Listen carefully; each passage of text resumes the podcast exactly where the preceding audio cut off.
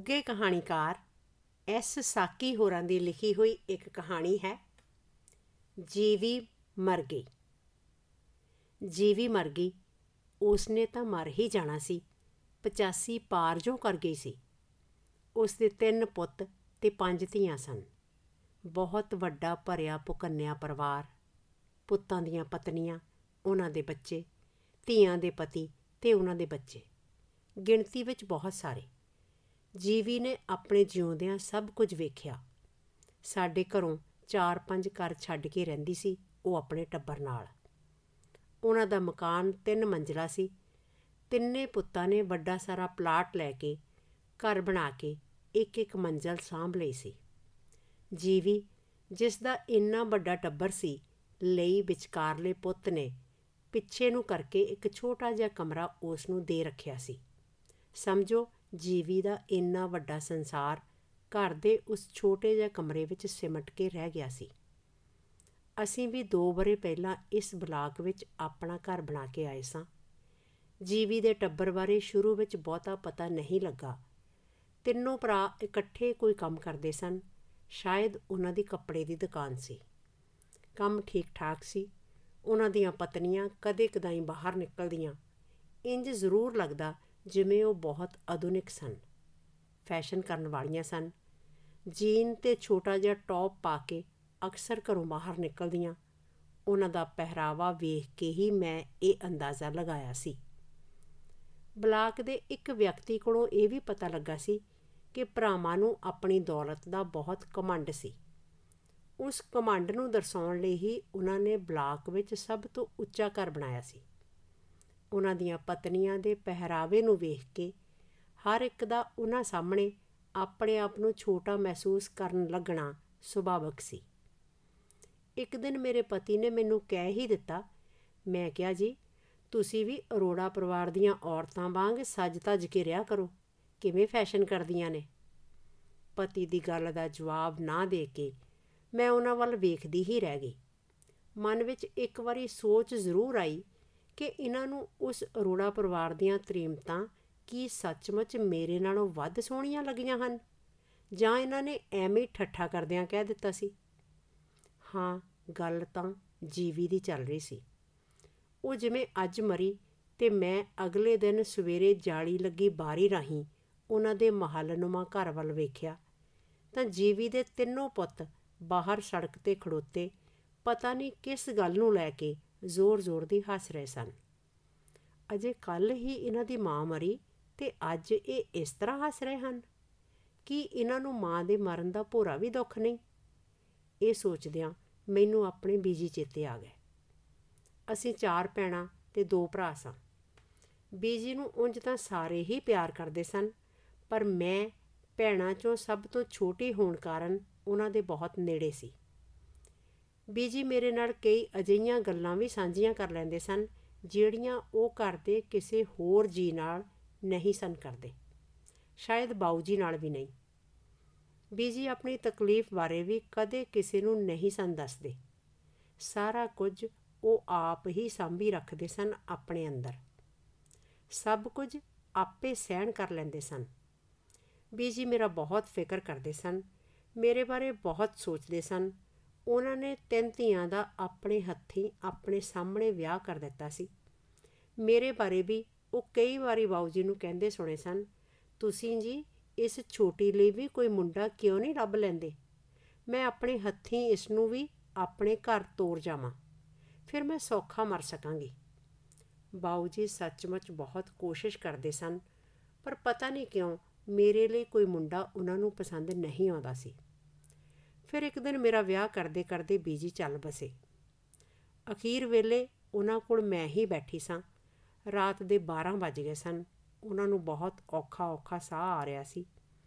ਪਹਿਲਾਂ ਮੇਰੇ ਮਨ ਵਿੱਚ ਆਈ ਕਿ ਮੈਂ ਘਰਦਿਆਂ ਨੂੰ ਉਠਾਵਾਂ, ਪਰ ਮੈਂ ਅਜਿਹਾ ਨਹੀਂ ਸਾਂ ਕਰ ਸਕੀ। ਇਹੋ ਸੋਚ ਕੇ ਕਿ ਮਤੇ ਉਹਨਾਂ ਪਲਾਂ ਵਿੱਚ ਕੁਝ ਹੋ ਨਾ ਜਾਵੇ।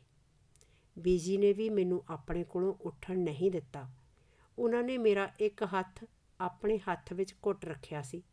ਖਾਸਾ ਚਿਰ ਉਸ ਹੱਥ ਦੀ ਪਕੜ ਕੱਸਦੀ ਗਈ। ਫਿਰ ਹੌਲੀ-ਹੌਲੀ ਢਿੱਲੀ ਹੋਣ ਲੱਗੀ। ਅਖੀਰ ਮੇਰਾ ਹੱਥ ਬੀਜੀ ਦੇ ਬੇਚਾਨ ਹੱਥ ਵਿੱਚ ਫੜਿਆ ਹੀ ਰਹਿ ਗਿਆ। ਬੀਜੀ ਮਰ ਗਏ ਅਤੇ ਉਹ ਆਪਣੇ ਹੱਥੀਂ ਮੇਰਾ ਵਿਆਹ ਨਹੀਂ ਕਰ ਸਕੇ। ਇਹ ਗੱਲ ਅੱਜ ਵੀ ਮੇਰੇ ਮਨ ਵਿੱਚੋਂ ਨਹੀਂ ਨਿਕਲੀ ਕਿ ਬੀਜੀ ਔਖੇ ਔਖੇ ਹੀ ਮਰੇ ਹੋਣਗੇ। ਬਾਊ ਜੀ, ਉਹਨਾਂ ਦੇ ਜਿਉਂਦਿਆਂ ਮੇਰੇ ਲਈ ਕੋਈ ਮੁੰਡਾ ਲੱਭ ਕੇ ਉਹਨਾਂ ਨੂੰ ਸੌਖਾ ਨਹੀਂ ਸਨ ਕਰ ਸਕੇ। ਕਿੰਨਾ ਰੋਏ ਸੀ ਅਸੀਂ ਸਾਰੇ। ਕੀ ਬਾਊ ਜੀ, ਕੀ ਭੈਣਾ, ਕੀ ਭਰਾ ਅਤੇ ਕੀ ਮੈਂ। ਸਾਰਿਆਂ ਨੂੰ ਬੀਜੀ ਬਹੁਤ ਯਾਦ ਆਏ। ਕਈ ਮਹੀਨੇ ਲੰਘ ਜਾਣ ਤੇ ਵੀ ਇਸ ਤਰ੍ਹਾਂ ਲੱਗਦਾ ਰਿਹਾ ਜਿਵੇਂ ਉਹ ਹੁਣ ਵੀ ਸਾਡੇ ਦਿਲਾਂ 'ਚ ਕਿਤੇ ਘੁੰਮਦੇ ਫਿਰਦੇ ਹੋਣ। ਮੇਰਾ ਵਿਆਹ ਹੋ ਗਿਆ, ਬੱਚੇ ਹੋ ਗਏ, ਪਰ ਬੀਜੀ ਨਾਲ ਮੇਰਾ ਰਿਸ਼ਤਾ ਫਿਰ ਵੀ ਨਹੀਂ ਟੁੱਟਾ। ਜਦੋਂ ਵੀ ਕਿਸੇ ਦੀ ਮਾਂ ਮਰਦੀ, ਮੈਨੂੰ ਹਰ ਵਾਰੀ ਇਸ ਤਰ੍ਹਾਂ ਲੱਗਦਾ ਜਿਵੇਂ ਇੱਕ ਵਾਰੀ ਫਿਰ ਸਾਡੇ ਬੀਜੀ ਮਰ ਗਏ ਹੋਣ। ਪਰ ਇਹ ਅਰੋੜੇ?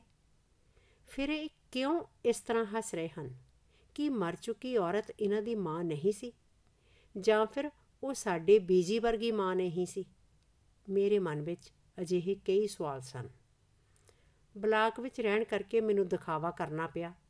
ਫਿਰ ਪੁੱਤ ਨੇ ਵੀ ਸਲਾਹ ਦਿੱਤੀ, ਮਾਂ ਤੁਸੀਂ ਵੀ ਅਰੋੜਿਆਂ ਵੱਲੋਂ ਹੋ ਆਵੋ। ਇੱਕੋ ਬਲਾਕ ਵਿੱਚ ਰਹਿੰਦੇ ਹਾਂ। ਤੁਹਾਡਾ ਨਾ ਜਾਣਾ ਚੰਗਾ ਨਹੀਂ ਲੱਗੇਗਾ। ਭੋਗ ਵਾਲੇ ਦਿਨ ਮੈਂ ਚਲਿਆ ਜਾਵਾਂਗਾ। ਸ਼ਾਇਦ ਬਾਊ ਜੀ ਨੂੰ ਵਕਤ ਹੀ ਨਾ ਮਿਲੇ। ਮਨ ਨਾ ਹੁੰਦਿਆਂ ਹੋਇਆਂ ਵੀ ਮੈਂ ਉਹਨਾਂ ਦੇ ਘਰ ਜਾਣ ਦਾ ਸੋਚ ਲਿਆ ਸੀ। ਉਦੋਂ ਹੀ ਮੈਂ ਤਿਆਰ ਹੋ ਕੇ ਉਹਨਾਂ ਦੇ ਘਰ ਚਲੀ ਗਈ। ਤਿੰਨ ਮੰਜ਼ਲੇ ਘਰ ਦਾ ਬਾਹਰਲਾ ਬੂਹਾ ਖੁੱਲਾ ਸੀ। ਅੰਦਰ ਕੁਝ ਔਰਤਾਂ ਉੱਚੀ ਆਵਾਜ਼ ਨਾਲ ਬੋਲਦੀਆਂ ਬਹਿਸ ਕਰ ਰਹੀਆਂ ਸਨ। ਬਾਹਰ ਦੀ ਡਿਊੜੀ ਪਾਰ ਕਰਕੇ ਖੱਬੇ ਪਾਸੇ ਵੱਡਾ ਸਾਰਾ ਡਰਾਇੰਗ ਰੂਮ ਦਿਸਿਆ, ਜਿਸ ਵਿੱਚ ਲੱਗੇ ਹੋਏ ਸੋਫੇ ਖਾਲੀ ਪਏ ਸਨ। ਸੱਜੇ ਪਾਸੇ ਇੱਕ ਕਮਰਾ ਸੀ, ਜਿਸ ਵਿੱਚ ਦਰੀ ਵਿਛੀ ਹੋਈ ਸੀ। ਉਸ ਤੇ ਕੋਈ 10-12 ਔਰਤਾਂ ਬੈਠੀਆਂ ਸਨ। ਉਹ ਸਾਰੀਆਂ ਬਲਾਕ ਵਾਲੀਆਂ ਹੀ ਸਨ। ਮੈਂ ਵੀ ਮੂੰਹ ਲਮਕਾ ਕੇ ਉਹਨਾਂ ਔਰਤਾਂ ਵਿੱਚ ਥੋੜੀ ਥਾਂ ਲੱਭ ਕੇ ਬੈਠ ਗਈ ਸਾਂ। ਮੈਂ ਤਾਂ ਮਨ ਵਿੱਚ ਸੱਚਮੁੱਚ ਹੀ ਉਸ ਔਰਤ ਦੇ ਮਰ ਜਾਣ ਦਾ ਦੁੱਖ ਲੈ ਕੇ ਆਈ ਸਾਂ ਅਤੇ ਅਫਸੋਸ ਜ਼ਾਹਰ ਕਰਕੇ ਉਹਨਾਂ ਦੇ ਟੱਬਰ ਨਾਲ ਉਸ ਦੁੱਖ ਨੂੰ ਵੰਡ ਲੈਣਾ ਚਾਹੁੰਦੀ ਸੀ। ਪਰ ਉੱਥੇ ਤਾਂ ਕਿਸੇ ਦੇ ਚਿਹਰੇ ਤੇ ਉਸ ਔਰਤ ਦੇ ਮਰ ਜਾਣ ਦਾ ਭੋਰਾ ਜਿੰਨਾ ਵੀ ਦੁੱਖ ਨਹੀਂ ਸੀ। ਸਾਰੀਆਂ ਤਰੀਮਤਾਂ ਇੱਕ ਦੂਜੀ ਨਾਲ ਗੱਲਾਂ ਕਰ ਰਹੀਆਂ ਸਨ, ਪਰ ਉਹਨਾਂ ਗੱਲਾਂ ਵਿੱਚ ਸਭ ਤੋਂ ਵੱਧ ਹਿੱਸਾ ਮਰ ਗਈ ਬਜ਼ੁਰਗ ਔਰਤ ਦੀਆਂ ਤਿੰਨੋਂ ਨੂਹਾਂ ਪਾ ਰਹੀਆਂ ਸਨ। ਉਹ ਟੀਵੀ ਦੇ ਕਿਸੇ ਸੀਰੀਅਲ ਨੂੰ ਲੈ ਕੇ ਬਹਿਸ ਕਰ ਰਹੀਆਂ ਸਨ। ਬਹਿਸ ਕਰਦੀਆਂ ਹੋਈਆਂ ਉਹ ਕਈ ਵਾਰ ਜ਼ੋਰ-ਜ਼ੋਰ ਹੱਸਣ ਵੀ ਲੱਗ ਪੈਂਦੀਆਂ ਸਨ। ਇਹ ਕਿਹੋ ਜਿਹਾ ਸੋਗ ਮਨਾ ਰਹੀਆਂ ਹਨ? ਇਹਨਾਂ ਨੂੰ ਤਾਂ ਔਰਤ ਦੇ ਮਰਨ ਦਾ ਭੋਰਾ ਜਿੰਨਾ ਵੀ ਦੁੱਖ ਨਹੀਂ। ਮੈਂ ਸੋਚਣ ਲਈ ਮਜਬੂਰ ਹੋ ਜਾਂਦੀ ਹਾਂ। ਮੈਨੂੰ ਉਸ ਥਾਂ ਜਿਵੇਂ ਆਪਣਾ ਸਾਹ ਘੁੱਟਦਾ ਮਹਿਸੂਸ ਹੋਣ ਲੱਗਦਾ ਹੈ, ਮੇਰਾ ਮਨ ਕਰਦਾ ਸੀ ਕਿ ਉੱਠ ਕੇ ਬਾਹਰ ਨਸ ਜਾਵਾਂ, ਪਰ ਮੈਂ ਅਜਿਹਾ ਨਹੀਂ ਕਰ ਸਕੀ। ਮੈਂ ਉੱਥੇ ਹੀ ਬੈਠੀ ਰਹੀ। ਮੈਂ ਮਜਬੂਰੀ ਵਿੱਚ ਕੁਝ ਚਿਰ ਹੋਰ ਬੈਠਣ ਮਗਰੋਂ ਉਹਨਾਂ ਸਾਰੀਆਂ ਨੂੰ ਉੱਚੀ ਉੱਚੀ ਬਹਿਸ ਕਰਦੀਆਂ ਛੱਡ ਕੇ ਆਪਣੇ ਘਰ ਆ ਗਈ। ਮੇਰਾ ਮਨ ਬਹੁਤ ਖਰਾਬ ਹੋਇਆ। ਅਜੇ ਮੈਂ ਦੁਖੀ ਅਤੇ ਉਦਾਸ ਹੋਈ ਪਤਾ ਨਹੀਂ ਕੀ ਕੀ ਸੋਚ ਰਹੀ ਸਾਂ ਕਿ ਇੰਨੇ ਵਿੱਚ ਬਾਹਰੋਂ ਕਿਸੇ ਨੇ ਬੈਲ ਕੀਤੀ।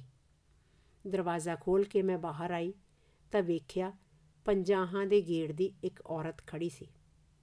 ਮੈਂ ਲਾਜੋ ਹਾਂ ਬੀਬੀ ਜੀ ਆ ਸਾਹਮਣੇ ਘਰ 'ਚ ਕੰਮ ਕਰਦੀ ਹਾਂ। ਉਸ ਦੇ ਇੰਨਾ ਕਹਿਣ ਤੇ ਮੈਂ ਉਸ ਨੂੰ ਪਛਾਣਨ ਵਿੱਚ ਕੋਈ ਦੇਰ ਨਹੀਂ ਕੀਤੀ। ਇਸ ਤੋਂ ਪਹਿਲਾਂ ਵੀ ਮੈਂ ਕਈ ਵਾਰੀ ਉਸ ਨੂੰ ਅਰੋੜਿਆਂ ਦੇ ਘਰੋਂ ਬਾਹਰ ਆਉਂਦੀ ਜਾਂਦੀ ਵੇਖਿਆ ਸੀ।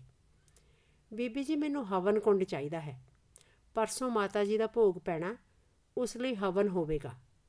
ਜੇ ਤੁਹਾਡੇ ਕੋਲ ਮੇਰੇ ਕੁਝ ਬੋਲਣ ਤੋਂ ਪਹਿਲਾਂ ਹੀ ਉਸ ਔਰਤ ਨੇ ਇਹ ਸਵਾਲ ਮੇਰੇ ਅੱਗੇ ਰੱਖ ਦਿੱਤਾ। ਅੰਦਰ ਲੰਘ ਆ ਲਾਜੋ, ਹਵਨ ਕੁੰਡ ਹੈ ਮੇਰੇ ਕੋਲ।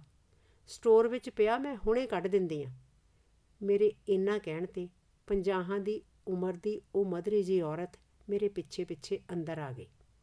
ਬਹਿ ਜਾ ਲਾਜੋ ਮੈਂ ਉਸ ਨੂੰ ਲੌਬੀ ਵਿੱਚ ਪਈ ਕੁਰਸੀ ਵੱਲ ਇਸ਼ਾਰਾ ਕਰਦਿਆਂ ਕਿਹਾ, ਉਹ ਜਿਵੇਂ ਸਿਮਟੀ ਜਿਹੀ ਆਪਣੇ ਆਪ ਨੂੰ ਬੋਚਦੀ ਹੋਈ ਕੁਰਸੀ ਤੇ ਬੈਠ ਗਈ। ਮੈਂ ਹਵਨ ਕੁੰਡ ਲੈਣ ਲਈ ਸਟੋਰ ਅੰਦਰ ਚਲੀ ਗਈ।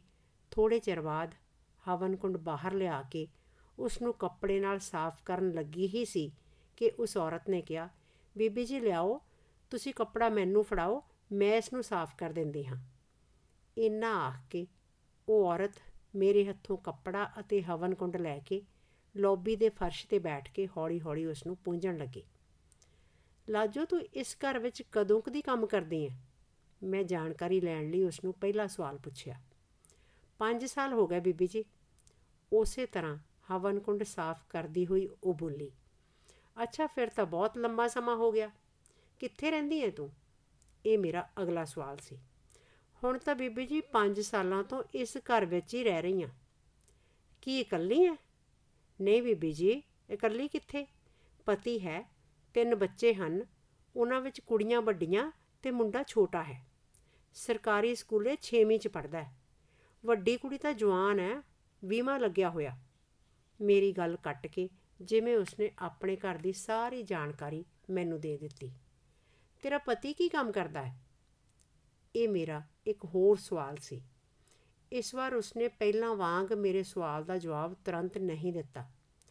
ਕੁਝ ਚਿਰ ਚੁੱਪ ਰਹਿ ਕੇ ਉਹ ਬੋਲੀ, ਬੀਬੀ ਜੀ, ਮੇਰਾ ਪਤੀ ਖਰਾਦ ਦਾ ਕੰਮ ਕਰਦਾ ਸੀ।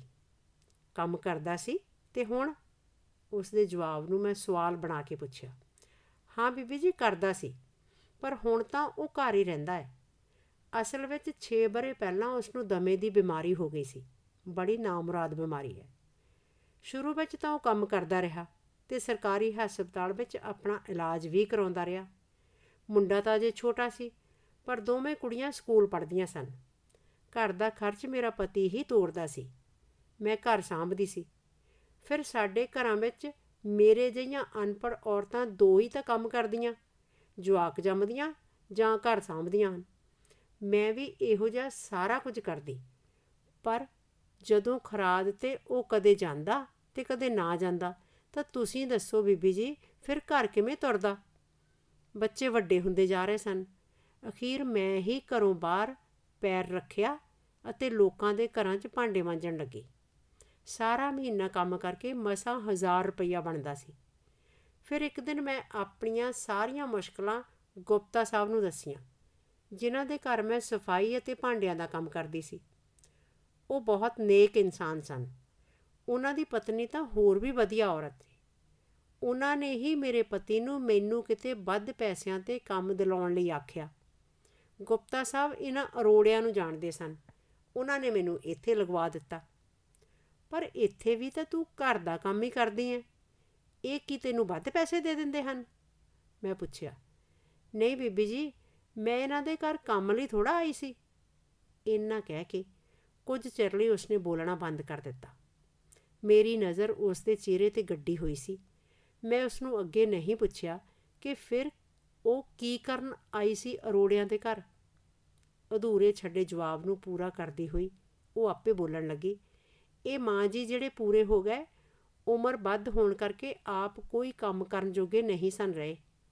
ਸਾਰਾ ਕੁਝ ਅਣਜਾਣੇ 'ਚ ਹੀ ਮੰਜੇ ਤੇ ਹੀ ਕਰ ਦਿੰਦੇ ਸਨ। ਫਿਰ ਤੁਸੀਂ ਦੱਸੋ ਬੀਬੀ ਜੀ, ਉਹਨਾਂ ਨੂੰ ਕੌਣ ਸਾਂਭਦਾ? ਉਮਰ ਦਾ ਵੱਧ ਜਾਣਾ ਤਾਂ ਕਿਸੇ ਦੇ ਵੱਸ ਨਹੀਂ ਹੁੰਦਾ। ਸਾਹ ਤਾਂ ਬੰਦੇ ਨੇ ਪੂਰੇ ਕਰਨੇ ਹੀ ਹੁੰਦੇ ਹਨ। ਫਿਰ ਭਾਵੇਂ ਉਹ ਕਿਵੇਂ ਵੀ ਪੂਰੇ ਕੀਤੇ ਜਾਣ। ਅਖੀਰ ਹੁੰਦਾ ਤਾਂ ਰੱਬ ਦਾ ਜੀ ਆ ਨਾ। ਪਰ ਲਾਜੋ, ਨਾ ਸਾਂਭਣ ਵਾਲੀ ਕਿਹੜੀ ਗੱਲ? ਉਹਨਾਂ ਦੀਆਂ ਤਿੰਨ ਨੂਹਾਂ ਸਨ। ਜੇ ਇੱਕ ਇੱਕ ਕਰਕੇ ਵੀ ਸਾਂਭਦੀਆਂ, ਤਾਂ ਮਹੀਨੇ ਵਿੱਚ 9-10 ਦਿਨ ਹੀ ਤਾਂ ਆਉਂਦੇ ਸੀ ਇੱਕ ਦੇ ਹਿੱਸੇ। ਮੈਂ ਲਾਜੋ ਦੀ ਗੱਲ ਕੱਟਦਿਆਂ ਕਿਹਾ ਨੂਆਂ ਦੀ ਗੱਲ ਤਾਂ ਛੱਡੋ ਬੀਬੀ ਜੀ। ਜੇ ਉਹ ਅਜਈਆਂ ਹੁੰਦੀਆਂ ਤਾਂ ਵਿਚਾਰੇ ਮਾਤਾ ਜੀ ਕਿਉਂ ਰੁਲਦੇ? ਨੂਆਂ ਨੂੰ ਤਾਂ ਆਪਣੇ ਫੈਸ਼ਨਾਂ ਤੋਂ ਹੀ ਵੇਲ ਨਹੀਂ ਮਿਲਦੀ। ਅਜਈਆਂ ਔਰਤਾਂ ਦੀ ਅੱਧੀ ਉਮਰ ਸ਼ੀਸ਼ੇ ਮੋਰੇ ਖੜੋਤਿਆਂ ਲੰਘ ਜਾਂਦੀ ਹੈ ਉਂਝ ਵੀ ਬੀਬੀ ਜੀ, ਪਿਆਰ ਦਾ ਰਿਸ਼ਤਾ ਤਾਂ ਮਨ ਨਾਲ ਜੁੜਿਆ ਹੁੰਦਾ ਹੈ।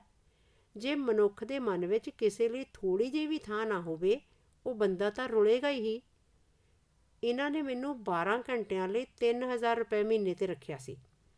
ਜਦੋਂ ਪਹਿਲੇ ਦਿਨ ਮਾਂ ਜੀ ਨੂੰ ਮੈਂ ਵੇਖਿਆ, ਤਾਂ ਉਹਨਾਂ ਦੇ ਸਾਰੇ ਕੱਪੜੇ ਗੰਦ ਨਾਲ ਭਰੇ ਹੋਏ ਸਨ।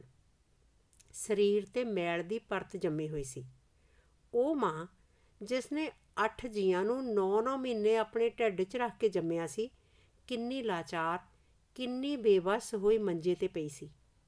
ਬੀਬੀ ਜੀ, ਮੈਂ ਪਹਿਲਾਂ ਉਹਨਾਂ ਦੇ ਕੱਪੜੇ ਬਦਲੇ। ਸਾਰਾ ਪਿੰਡਾ ਗਿੱਲੇ ਕੱਪੜੇ ਨਾਲ ਸਾਫ਼ ਕੀਤਾ। ਕੱਪੜੇ ਧੋਤੇ। ਭਾਵੇਂ ਇੱਕ ਵਾਰੀ ਤਾਂ ਇਸ ਤਰ੍ਹਾਂ ਕਰਦਿਆਂ ਮੇਰਾ ਅੰਦਰ ਵੀ ਗਲਾਨੀ ਨਾਲ ਭਰ ਗਿਆ ਸੀ। ਪਰ ਫਿਰ ਤਦੇ ਮੈਂ ਆਪਣੇ ਮਨ ਨੂੰ ਕਿਹਾ, ਕਮਲਿਏ, ਇਹ ਬੇਸਹਾਰਾ ਔਰਤ ਵੀ ਤਾਂ ਤੇਰੀ ਮਾਂ ਜਈ ਆ।